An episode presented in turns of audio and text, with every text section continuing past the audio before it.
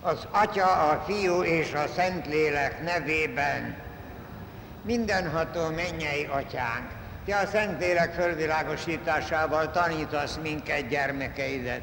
Kérünk, add meg nekünk, hogy Szent Lelked által megismerjük, ami igaz, megszeressük, ami helyes, és örvendjünk szüntelen az ő vigasztalásán. Krisztus, ami Urunk által, az Atya, a Fiú és a Szentlélek nevében dicsértessék a Jézus Krisztus. Tudjuk mindannyian, hogy Szent János evangéliuma az első század végén keletkezett. Szent János addigra már talán százszor is elmondta, vagy még többször hirdette az igét, és elmondta az Úr Jézus szenvedés történetét, és erről egy rövid összefoglalást adott az evangéliumában. De el tudjuk képzelni, hogy nem volt olyan egyszerű visszahelyezni magát abban a helyzetbe, amikor hát a nagypéntek tragédiája megtörtént. Miért? Hát Szent János tapasztalatból tudta, hogy az Úr Jézus föltámad, az Úr Jézus az isteni dicsőségben van, megoldotta az emberiség tragédiáját, hát egy teljesen más világba élt akkor, amikor az evangéliumát hát lediktálta vagy összeállította. A szenvedés történetben is nem akart ő részletesen mindent elmondani, nem is tudta. Hát ez teljes lehetetlen kívánság lett volna annyira visszaemlékezni, mert csak gondoljuk el, akkor, amikor az Úr Jézust keresztre feszítették, ugye a kezét, lábait össze, el, átszögezték, borzaszmas fájdalom volt, és lógott ott ezeken a sebeken, és ez a tüdejét összeszorította, fuldoklott, hát nem volt ott olyan egyszerű beszélni, akár csak szavakat mondani, hát ott szörnyű kínok voltak, a fulladás, és egyáltalán a keresztrefesztítésnek a gyötrelmei, és mégis az Úr Jézus kierőltet magában néhány szót, ami hát valami egészen csodálatos a mi számunkra. Szent János erről nem ír, de a többi evangéliumban tudjuk, hogy a legelső szava nem is saját magára gondolt, hanem a kegyetlenkedő ellenfeleire, az ellenségeire. Atyám, bocsáss meg nekik, nem tudják, mit cselekszenek. Pedig tulajdonképpen ők tudták, hát ők tudták, ők csalódtak abba a messiásba, aki nekik nem csinált olyan csodákat, mint amit ők vártak. Hát, hogy azt várták, hogy kiveri a megszálló római hadakat majd Jeruzsálemből, ezt nem csinálta, és inkább olyan tanításai voltak, ami a szegényeknek, a betegeknek, az egyszerű embereknek tetszett. A főpapi tanács hallotta ezeket, és mondta is, hogy csodálatos ember így még nem beszélt, de féltették a hatalmukat tőle, és az, az ő számukra egy diadalnak látszott, hogy most ezt kiiktatták az életből. Az Úr Jézus pedig azt mondja, hogy nem tudják, mit cselekszenek. Hát ezt elsősorban a katonákra gondolta, de gondolta azokra is, akik őt a rómaiak kezébe adták, gondoltak arra is, akik ők a főtanácsba halálra ítélték. Bocsáss meg, Uram, nem tudják, mit cselekszenek. És valaki nagyon szellemesen mondta, hogy nagyon érdekes, ugye, az utolsó ítéleten is az Úr Jézus azt mondja, jobb oldalt menjenek, atyám áldottai, akik az örök életre mennek, bal oldalra pedig menjenek az átkozottak az örök tűzre, de valaki azt mondta, hogy hát, hogy mennyien vannak a jobb oldalon, azt nem lehet tudni pontosan, hogy a bal oldalon kevesen lehetnek, az körülbelül biztos, hát a megváltásnak ugye az óriási eredménye, de legtöbben Jézus mögött vannak, akiért ő maga könyörög a mennyei atyának, hogy igen, hát bocsáss meg nekik, mert hát nem voltak olyanok, mint ennek kellett volna lennie. Hát ez egy olyan szellemes valami, hogy jobb oldalt is vannak áldottak, bal oldalt is vannak átkozottak, de a zöme az ott van az Úr Jézus mögött, akiért ő fohászkodik, akiért ő közben jár a mennyei atyánál. Aztán a következő szava az pláne egy olyan egészen érdekes, egészen szélsőséges példa. Ugye, akik közvetlen mellette voltak fölfeszítve, hát nem fölszögezve, csak fölkez, kötözve a keresztfára, hát a bal oldalsó az épp úgy gyalázta, épp úgy csúfolta, mind a, a földön a katonák, vagy a, a főpapi tanács tagjai, hogy hát szálljon le most a keresztről, hogy olyan nagy csodákat tud tenni, és a bal oldalon lévő kivégzett, hát úgy hívja a, a Szentírás, hogy a lator, a bal lator, tehát az egy gyilkos vagy ilyen lázadó forradalmár volt, az bizony szembeszállt az Úr Jézussal, és rászól a jobb oldalsó, hogy hát azért igazságos légy, mi azért nem voltunk olyan áldott jó emberek, na de ez itt középen ez semmit se vétett, és akkor odaszól neki, hogy igen, szólj értem majd a te országodba, hogyha oda eljutsz. Hát, hogy mennyire hit ő Jézusban, Jézusnak a messiási mi voltában, ezt nem tudjuk. Na de hát ő is ilyen gyilkos volt, vagy ő is ilyen forradalmár volt, aki ugyanúgy halálos ítéletet kapott, mint a másik Plator, és az Úr Jézus egy pillanat alatt annyit mond, te még ma velem leszel a paradicsomban. Hát a múltnak a bűnöse, a jövőnek a szentje. És ez egy pillanat alatt ott megtörtént, valaki szellemesen mondta, hogy ez az Úr Jézus, aki az első szentet avatta, a földnek a gonosztevőjét, a gonosz embert szenté avatta azért az egyetlen szabályért, hogy hozzáfordult, bocsánat, de abban a, de abban a szóban benne volt a bizalma, hogy légy majd e irántam jóságos odaát, ha te eljutsz az országodba. Tehát ebben volt valami hit azért, annak ellenére, hogy ő hát gonosz ember volt, de ezért a picurka hitéért, ezért a picurka bizalmáért megjutalmazta az Úr Jézus, még majd vele, ma velem leszel a paradicsomban. Na most a következő szavát az Úr Jézusnak Szent János apostol megörökíti az ő evangéliumában is, hát ez világos, ez erre ő neki személyesen tapasztalata volt, és ezt a személyes tapasztalatát akarta megőriz, megörökíteni, így folytatódik.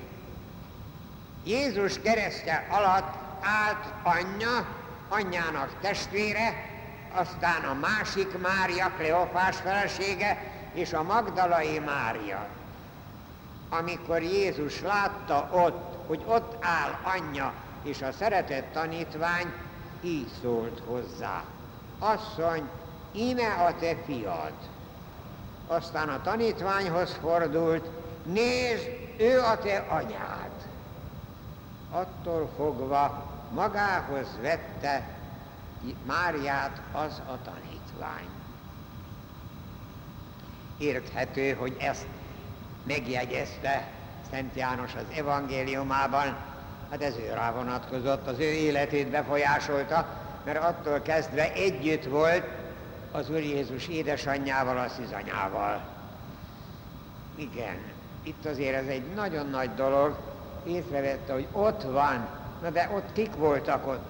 Azt tudjuk, hogy asszonyok, jámbor asszonyok is ott voltak, siránkoztak egy kicsit, de nem sokan voltak részvétel, de egészen közel jöttek a kereszthöz, talán a katonák is engedték, hát talán tudták, hogy az az anyja, ugye hát ott volt a szűzanya, ott volt az anyjának testvére, itt vigyázzunk, az arámba egy szó jelöli a testvért és az unokatestvér. Hát, hogy most a szűzanyának az édes testvére volt, vagy unokatestvére volt, ezt már nem tudjuk megállapítani. Egy másik Mária, azt így mondja, az Kleofás felesége volt, és egy harmadik Mária, az a Magdalai Mária. Hát ugye a szűzanyát tudjuk kicsoda, a szűzanyának ez az unokatestvére vagy testvére, ezt nem tudjuk pontosan, ez ki lehetett.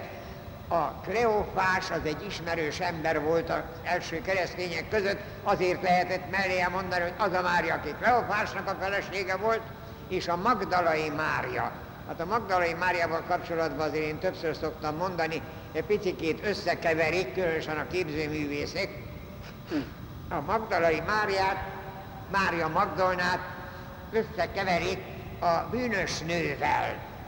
Más a Betsaidai Mária, ugye Lázár Márta és Mária testvére.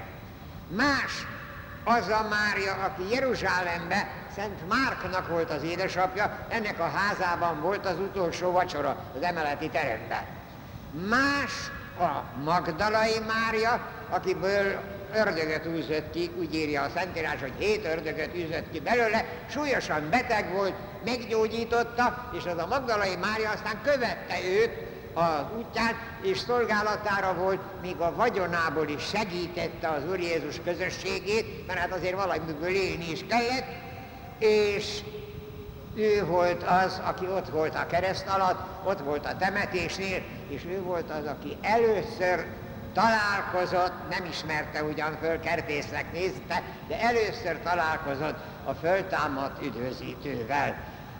Ezen kívül van egy név nélkül szereplő Szent Lukácsnál, az a bűnös asszony, aki a farizeusnál való vacsorájánál az Úr Jézus meglátogatta, és a könnyeivel öntözte a lábát, és a hajával ö, törölte meg, Szóval az a bűnbánó Magdolna, akire aztán a Simon Farméros azt mondta, hogy hát hogyan ez, ez, ez, ezzel a bűnös emberrel közvetlen találkozik, és az Úr Jézus mondta, hogy igen, akinek sok bűne van, annak sokat megbocsájt, akinek kisebb bűne van, annak kevesebbet bocsájt meg. Szóval ez a, a bűnös nő, de a Magdalai Mária az egy meggyógyított Mária, de ezt összekeverték a hatodik században, hozzá kell tenni, még nagy szent Gergely pápa is a liturgiában ezt a három Máriát összekeverte egy szentmisére, de ezt azért nagyon világosan látnunk kell, hogy ezek mind már mások.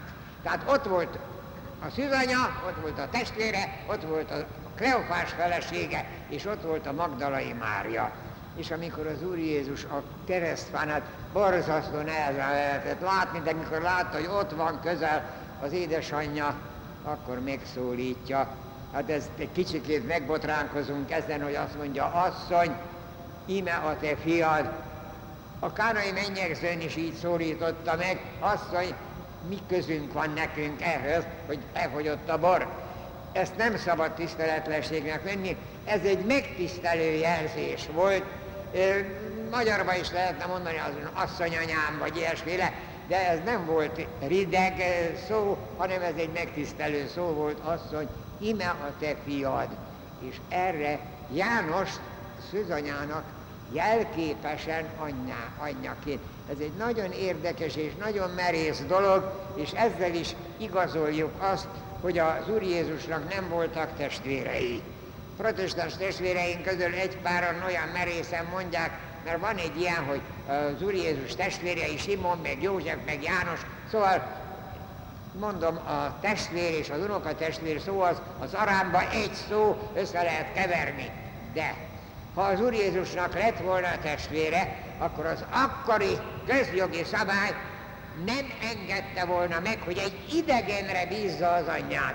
Hát a testvérére kellett volna bízni. Hát János ilyen szempontból idegen volt. Na de hát a szűzanya egyedül volt, hát addig a Szent József már régeségen meghalt. Ugye az Úr Jézus Jánosra bízza az anyját. Aztán a másik, ugye mikor Szent Jánoshoz szól, mert az, hogy szeretett tanítvány, ezt tudjuk, hogy ő mindig így, így jelöli saját magát. Az evangéliumban sosincs az, hogy János, mindig az, hogy a kedvelt tanítvány, a szeretett tanítvány. A szeretett tanítványnak, hogy nézd, ő a te anyád.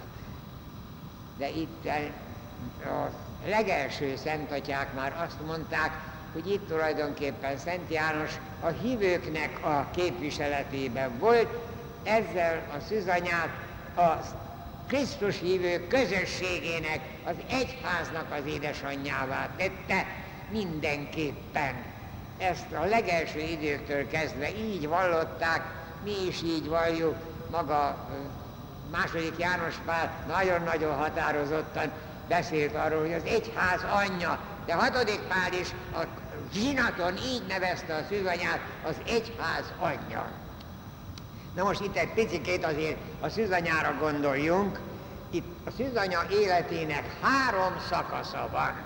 Az első szakasz az, amikor ő ténylegesen nagyon hívő lélekkel, pláne Názáretben, amikor az angyaltól megtudta azt a teljesen érthetetlen nagy titkot, amit ő az Úristen akarata szerint vállalt, és ami aztán lassanként kibontakozott, nem könnyű módon, mert az, hogy Betlehembe kellett megszületni, az angyal által Isten fiának minősített gyermeket, aztán az egyiptomi, ö, hát menekülni kellett Egyiptomba, aztán utána 30 évig János Józsefnek az ácsműhelyében, na de a szüzanyának gondoskodni kellett. Az iperedő Jézusról, mindent meg kellett tenni, aztán később, amikor József meghalt, akkor hát Jézus is volt a családföntartó, és akkor hát ketten voltak.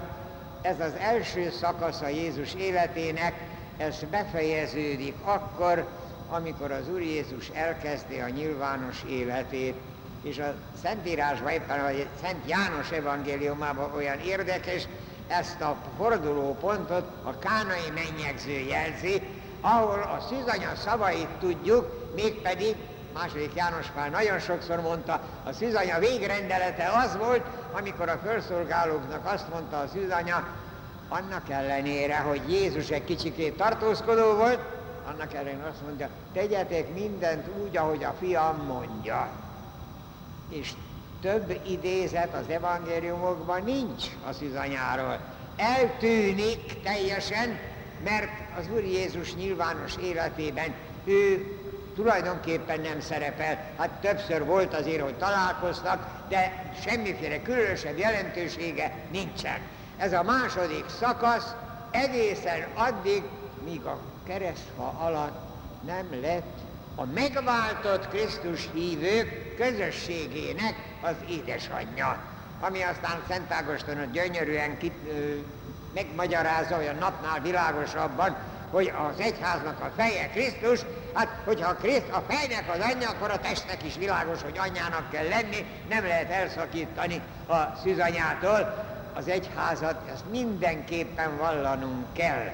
És most itt csak tisztázzuk a helyzetet, hogy a protestáns testvéreink egy picit abba szoktak belekapaszkodni, hogy az Isten és az ember között csak egyetlen közvetítő van, az Úr Jézus Krisztus, tehát mi ne menjünk a szűzanyához, mert az nem közvetítő az Isten és az ember között.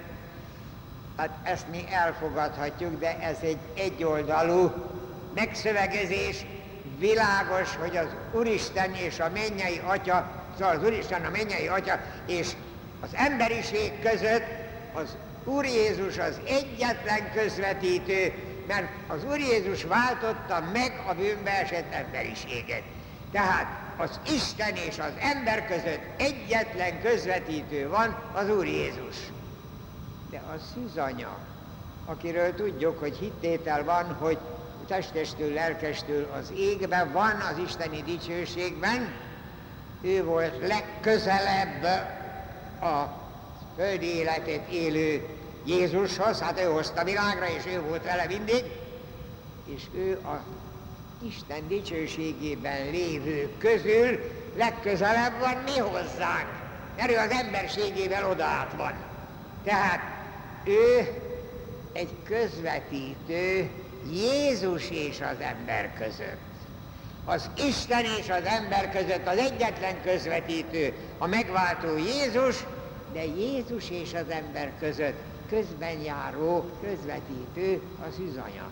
Tehát egy hajszállal nem sérti az Úr Jézus egyetlen közvetítő szerepét, az, hogyha a szűzanyához fordulunk, hogy ő támogasson bennünket az Úristennél, támogasson bennünket az Úr Jézusnál, hogy valamiképpen a kérésünk beteljesüljön, szóval bármilyen formában, de világosan kell látni, hogy a szűzanya, az egyháznak az anyja, a mi égi édesanyánk közvetítő az Úr Jézus felé. Az Úr Jézus pedig közvetítő a mennyei Atya felé. Ezt tisztán kell látni, amikor ez a néhány szó elhangzott az Úr Jézusnak az ajkáról, biztos, hogy keserves nehézséggel, de érthető módon nekünk is értenünk kell. Tovább így folytatódik Szent János evangéliuma. Jézus tudta, hogy már minden beteljesedett, de hogy az írás valóra váljék, megszólalt, szomjúhozom. És akkor egy nátszárra tűzve egy spongyát belemártottak boros, boros ecetbe, és fölnyújtották neki. Hát szóval az Úr Jézus a 68. Zsoltárt is nagyon jól tudta, abban van egy ilyen mondat, hogy kiszáradt az ajkam, szomjúhozom, és csak ecettel tudtak megitatni. Tudjuk, hogy az Ószövetségben messiási jövendőlések tömege volt, valaki megszámolta, 46-ot számolt össze. Ez is az a Zsoltárnak, ez a jövendőlés terűsége. Az Úr Jézus mondta, vagy nem mondta, vagy János írtette hozzá, de János fölhívja erre a figyelmet, hogy beteljesedjék a jövendőlés, még ez is, hogy nagy nehezen kimondta azt, hogy szomjúhozom. Ez ennek a, a Zsoltárnak az első sora. Az, hogy ott, abban a helyzetben, annyi vérveszteség után olyan elcsigázottan, hogy a szomjúság az egészen természetes valami, és ezt meg is értették ott a katonák, és akkor így folytatja tovább, amint Jézus ízlelt az ecetből, megszólalt, beteljesedett. Aztán lehajtotta fejét, és átadta lelkét. Hát nem volt az tulajdonképpen fölüdítő, hát abban a szivacsba egy kis ecet, borecet lehetett, ugye érintette a nyelvét, de akkor az Úr Jézus azt mondta, hogy beteljesedett. Ezzel történt meg a megváltásnak a záró aktusa, az ő kereszt áldozata. Itt arra figyeljünk fel, hogy az Úr Jézus azt mondta előbb is, hogy nem veszik el tőlem az életet, én adom oda. Ő az utolsó pillanatig cselekvő volt, a halál se tudott mit tenni vele, mert meg kellett várnia, hogy ő kimondja, hogy beteljesedett, és akkor jöhetett csak a halál, hogy lehajtotta a fejét, és átadta a lelkét. Tehát az Úr Jézus cselekvő volt az utolsó pillanatig, ő a teljes szabad akaratával. Hát ugye így mondta számtalanszor, hogy cselekszem azt, amit az atyám kíván tőlem, őtől az atya emberiség megváltását kívánta, ez most ott a keresztfán beteljesedett. Jöhet a halál, és akkor egy nagyon érdekes van, érdekes mondatka, nagyon egyszerű két mondattal mondja János evangéliuma, hogy azt mondja, átadta a lelkét. A másik három evangélium úgy fejezi ki magát, hogy ki lehelte lelkét. Én görögül is mondom, Par educem pneuma, par educem top pneuma. Tehát átadta a lelkét, kirehelte a lelkét, névelővel szerepel Jánosnál, amit aztán a legelső egyházatják észrevettek, hogy nagyon érdekes volt. Ugye az utolsó vacsorán az Úr Jézus azt mondta, annyi mindent mondanom kellene még, de nem értitek, de majd elküldöm a lelkemet, a szent lelket, az igazság lelkét, a vigasztalás lelkét, aki megértett veletek mindent, és veletek marad, elvezet a teljes igazsághoz, és veletek marad a világ végéig. Ott megígérte. És a keresztfán, amikor a saját lelkét, a szent lelkét kilehelte, azt átadta a megváltott emberiségnek. Hát ez volt az első mozzanat. Aztán később is volt, a föltámadás után, ugye akkor, amikor először találkozott az apostolokkal, rájuk lehelt, és azt mondta, vegyétek a szent lelket, akiknek megbocsátjátok az égbe, és bocsánatot nyernek.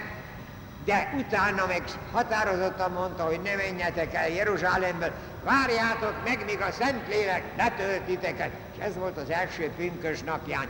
Szóval a Szentlélek áradása az egy picikét, mondjuk egy bizonyos fejlődésen, bizonyos egymás utánba történt, de ott kezdődött a kereszt halálnál, amikor az Úr Jézus átadta a megváltott emberiségnek az ő szent lelkét.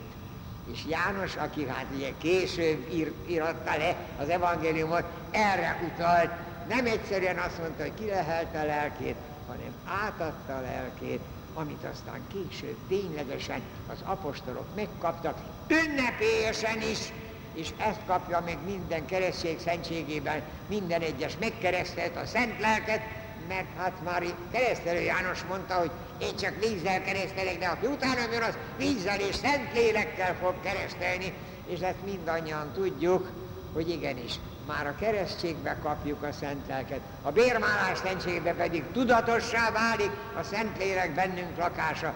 De ez itt kezdődött a keresztfán az Úr Jézus halálának a pillanatában. Egy picikét gondolkodjunk el, hogy milyen mesteri módon állította be, hogy nekünk ezt a mérhetetlen nagy misztériumot valamiképpen érthetővé tegye nem fogjuk megérteni sohasem az Úristennek azt a végtelen szeretetét, hogy a tőle eltávolodott, az őt megsértő emberiségét, a saját fiának az élet áldozatát adta, hogy megmentse, hogy megváltsa, és ennek a realizálása történt a halál pillanatában, amikor az Úr Jézus a szent lelkét elkezdte átadni az ő híveinek az egyházának. Egy picit gondolkodjunk el ezen pár pillanat csöndbe, és utána még a jövő szerdán összejövünk, mert aztán húsvét előtt egy kis szünet lesz természetesen, nagy szerdán nem szoktunk ö, katekézist tartani, de jövő szerdán még találkozunk. Addig is áldjon meg bennünket a mindenható Isten, az Atya, a Fiú és a Szent Lélek. Dicsértessék a Jézus Krisztus.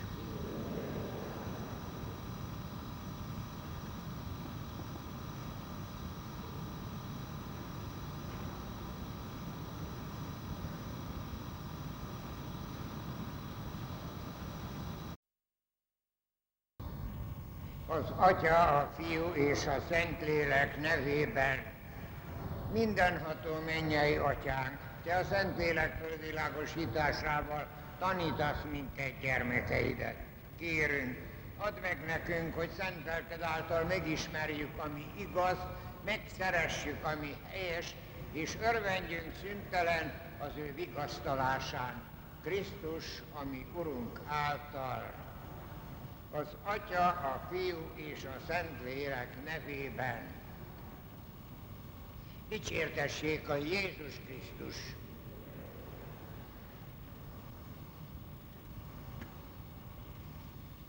Szent János evangéliumának az elemzésében a múlt alkalommal elértünk a 19. fejezet 30. soráig, ahol az Úr Jézus befejezte a földi életét, így szól ez a 30. sor, Jézus akkor lehajtotta a fejét, és kilehelte lelkét. Már múlt alkalommal is említettem, hogy a magyar fordításban így van, mind a négy evangéliumban, hogy kilehelte a lelkét. Az eredeti görögben, a Szent János evangéliumában nem egészen így van, hanem névelővel pár eduken top neuma, de a latin fordításban is a többieknél expiravit vagy excipirit spiritum, a Szent Jánosnál tradidit spiritum, kifejezetten így szerepel, hogy átadta lelkét, átadta az emberiségnek, a megváltott emberiségnek. Ugye említettük, hogy az Úr Jézus többször is említette az utolsó vacsorán az ő szent lelkét, úgy említette, hogy nem tudott bőségesebben beszélni róla, mert nem értették volna meg a tanítványai, de nagyon biztos volt benne, hogy majd elküldi a szent lelket, az ő lelkét, és az majd mindent meg fog oldani, eszükbe juttat mindent, elvezeti őket a teljes igazságra, és vele lesz, velük lesz egészen a világ végéig. Szent János, aki tudjuk nagyon jól, hogy számtalanszor elmondta az evangéliumában leírt vagy lediktált dolgokat, ugye az alatt a több évtized alatt, még az igét hirdette, míg az evangéliuma összeállt, ő mindig másképp mondta, és ő egy kicsikét magyarázott, egy kicsikét teológiailag alátámasztotta a tényeket. És itt, hogy azt írta, hogy tradivit spiritum, tehát átadta a lelkét, ezzel azt akarta közölni, hogy akkor kezdődött meg az a nagy csoda, ami aztán az első pünköstkor olyan látványosan, olyan nagyszabású módon, olyan különleges körülmények között elárasztotta az apostolokat teljesen. De ennek voltak ilyen előkészítő mozzanatai, és hogyha egy kicsikét előre tekintünk, majd látni fogjuk, hogy itt a halál pillanatában történt a Szentléleknek az első ilyen, hát mondjuk csöndes kiáradása, de aztán, amikor a föltámadt üdvözítő először találkozott az apostolokkal, akkor azt mondta, vegyétek a szent lelket, akiknek megbocsátjátok a bűneit, az égben is bocsánatot nyert, tehát ott is folytatódott a szent lélek átadása. Aztán, amikor mennybe ment, előtte azt mondta, hogy én veletek leszek a világ végéig, abban is benne volt a Szentlélek, nem csak az utolsó vacsora nagy ajándéka, az, hogy a testét és a vérét itt hagyta nekünk, hanem benne volt a lélek is, és aztán az első pünköstkor a lélek látványosan, ténylegesen külső jelek mellett elárasztotta az apostolokat, és azzal teljesen megváltoztatta őket, azok a nagypéntek tragédiáján összeomlott apostolok hősökké váltak, egyenesen vértanukké váltak a Szentlélek Úristen hatására. Igen, az Úr Jézus testestül, lelkestül velünk maradt, a Szent Mise oltári szentségében és a Szent Lelke által. Na most, hogyha tovább elemezzük Szent János evangéliumát, látni fogjuk, hogy két olyan mozzanatot ö, említ, aminek megint csak jelentősége van, teológiai jelentősége van, és be kell vallani, hogy mi egy kicsikét nehezen fogjuk föl, de ha visszagondolunk, hogy az ő korában mi volt annak az oka, hogy pontosan ezt a két mozzanatot kiemeli, János evangéliuma, akkor nagyon meg fogjuk érteni. Majd mindjárt kitérünk erre. Így folytatódik.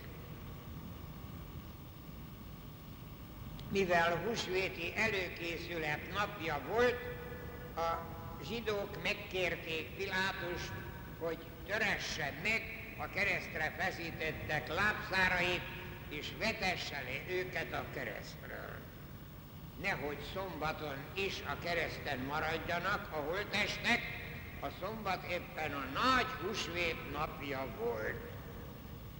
El is mentek a katonák, megtörték lábszárait azoknak, akik vele együtt voltak fölfeszítve, amikor azonban látták, hogy Jézus már meghalt, nem törték meg lábszárát.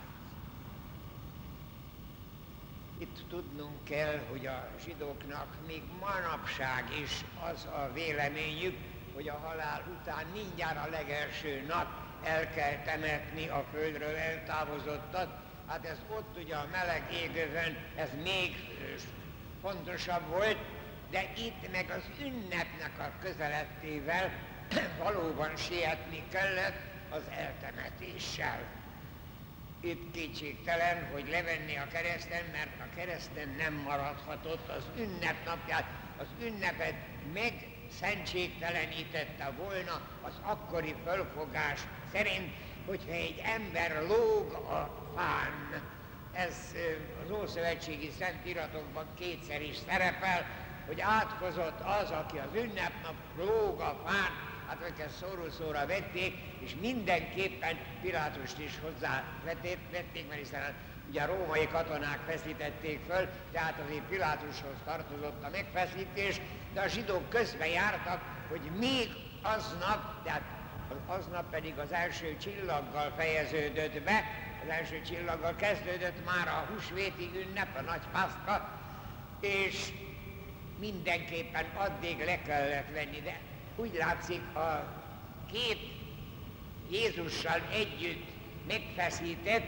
akik csak kötelekkel voltak fölkötözve a keresztfára, azok még nem haltak meg. És ez a gyakorlat volt a régebbiekben, írásos emlékünk van arról, hogy ilyenkor már a rómaiaknál is ez a gyakorlat volt, mert ugye a rómaiaknál volt tulajdonképpen a keresztrefeszítés, a görög vagy a zsidóknál nem volt ez szokásba, de a rómaiak is a púnoktól vették át, és ott is hát a rabszolgáknak a büntetése volt, és ott is úgy volt, hogy ha nem haltak meg idejében, akkor megtörték a lábszárukat, akkor az egész testsúly rá nehezedett, ugye egy olyan belső fulladás következtében meghalt ugye az illető fölfeszített.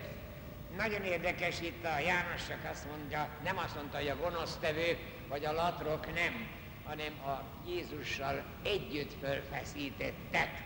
Tudnélik, azt sejtjük, hogy ezek olyan lázadók voltak a római hatalom ellen, tehát tulajdonképpen a zsidóság számára szimpatikusak voltak, nem a zsidóság ellen követtek el valamit, hanem a megszálló rómaiakkal szemben, hát azért itt egy tapintatosan csak azt mondja, hogy azoknak a lábszárai törték meg, akikkel együtt volt fölfeszítve Jézus. Az utolsó mondat azt mondja, hogy amikor látták, hogy Jézus már meghalt, akkor hát a rómaiak, vagy a, a zsidók, hát vagy attól, kik, kik voltak ott, látták, hogy már nincs szükség arra, hogy megtörjék a lábszárát, mert úgyis meghalt. Na most itt következik aztán egy olyasmi, amit mi nem egészen értünk, vagy nem egészen olyan biztonsággal értjük, mint az akkori ember.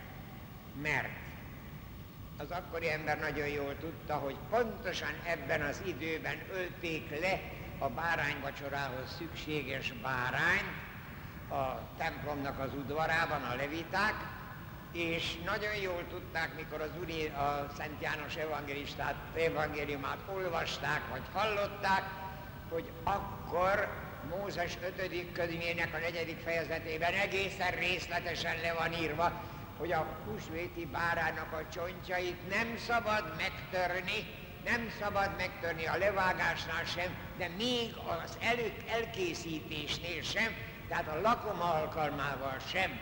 Ez egy nagyon szigorú, még a Mózesnek a, egy másik helyén is szerepel, ez egészen komolyan. Ezt mindenki a zsidóság közül tudta. Tehát ezért írta meg Szent János, hogy ez egy tulajdonképpen egy messiási jövendőlésnek a beteljesedése volt, az, hogy akkor, amikor a, az engesztelésért levágott husvéti báránynak a megölése és a csontjainak a meg nem törése történik, akkor fejezte be az életét az Úr Jézus, a megváltó Jézus, akinek nem törték meg a csontjait.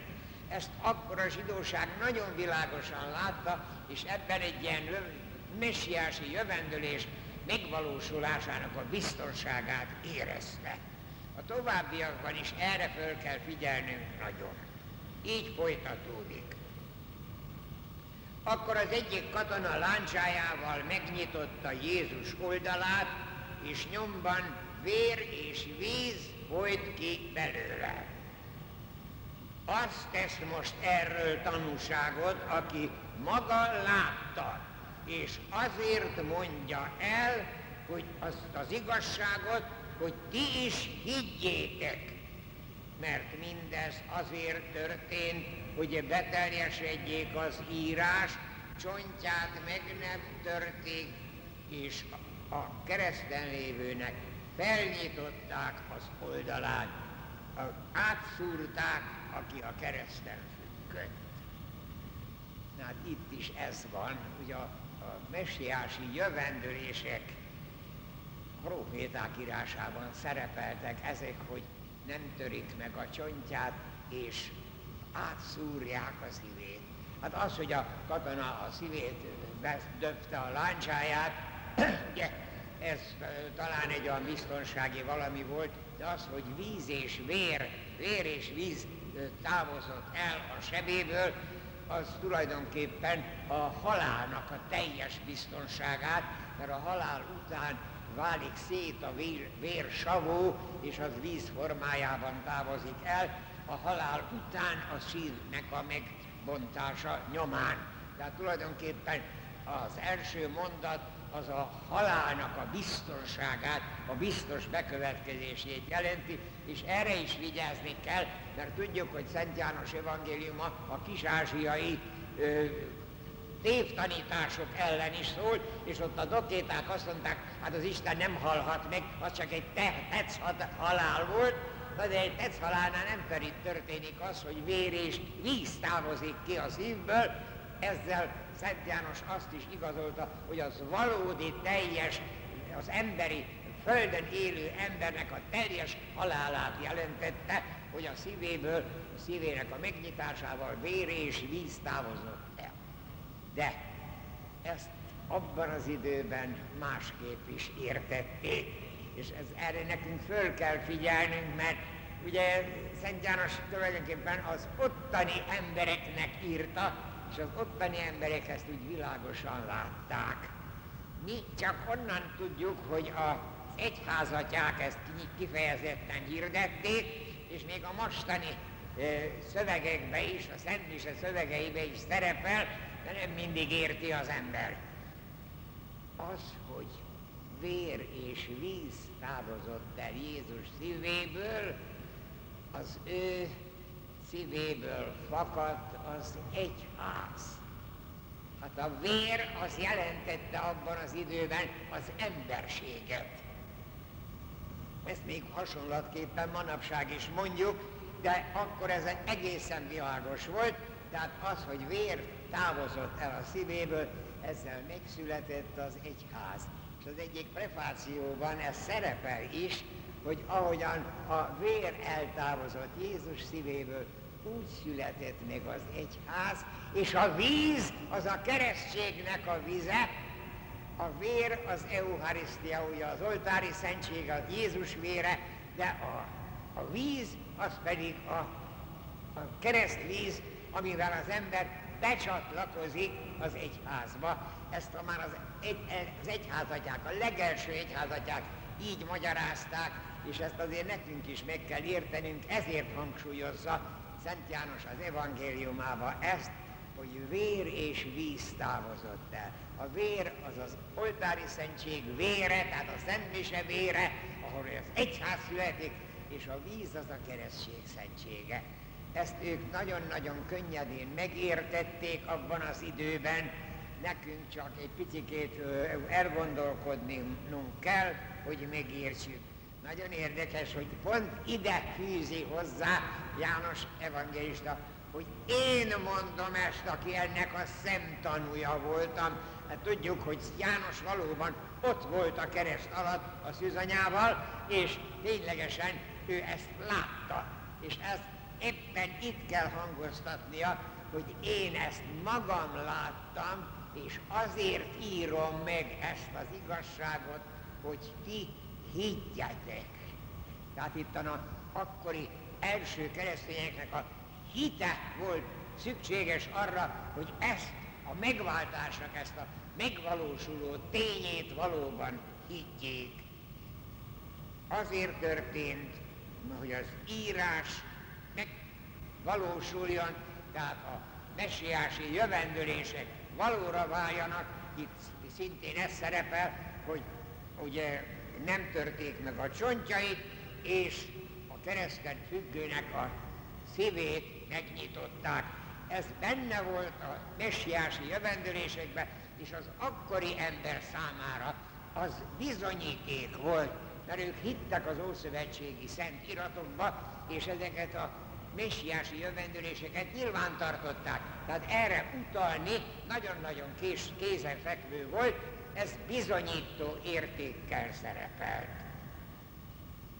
Aztán ami a továbbiakban jön, hát ugye a temetésről lesz szó, ezt is felolvasom ezt a részt. Eközben Arimátiai József, aki Jézus tanítványa volt, bár a zsidóktól való félelem miatt ezt titkolta, arra kérte Pilátus, hogy vehe, revehesse Jézus testét. Pilátus megengedte, elment tehát, hogy, hogy levegye Jézus testét a keresztről. Nikodémus is ott volt, aki annak idején Éjszaka látogatta meg Jézust. Ő hozott magával mintegy száz fontnyi mirha és aloé keveréket, fogták tehát Jézus testét, és a fűszerekkel együtt egy gyolcsba göngyölték, ahogyan a zsidók temetni szoktak,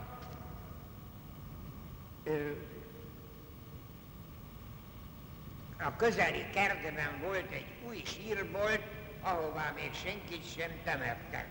Oda helyezték el Jézust a zsidók készületi napja miatt csak nagyon sietősen. Hát itt most azért olyasmikre kell fölfigyelni, hogy itt megint az, hogy amit abban az időben mindenki tudott, de ezt nekünk valóban hát meg kell jegyeznünk.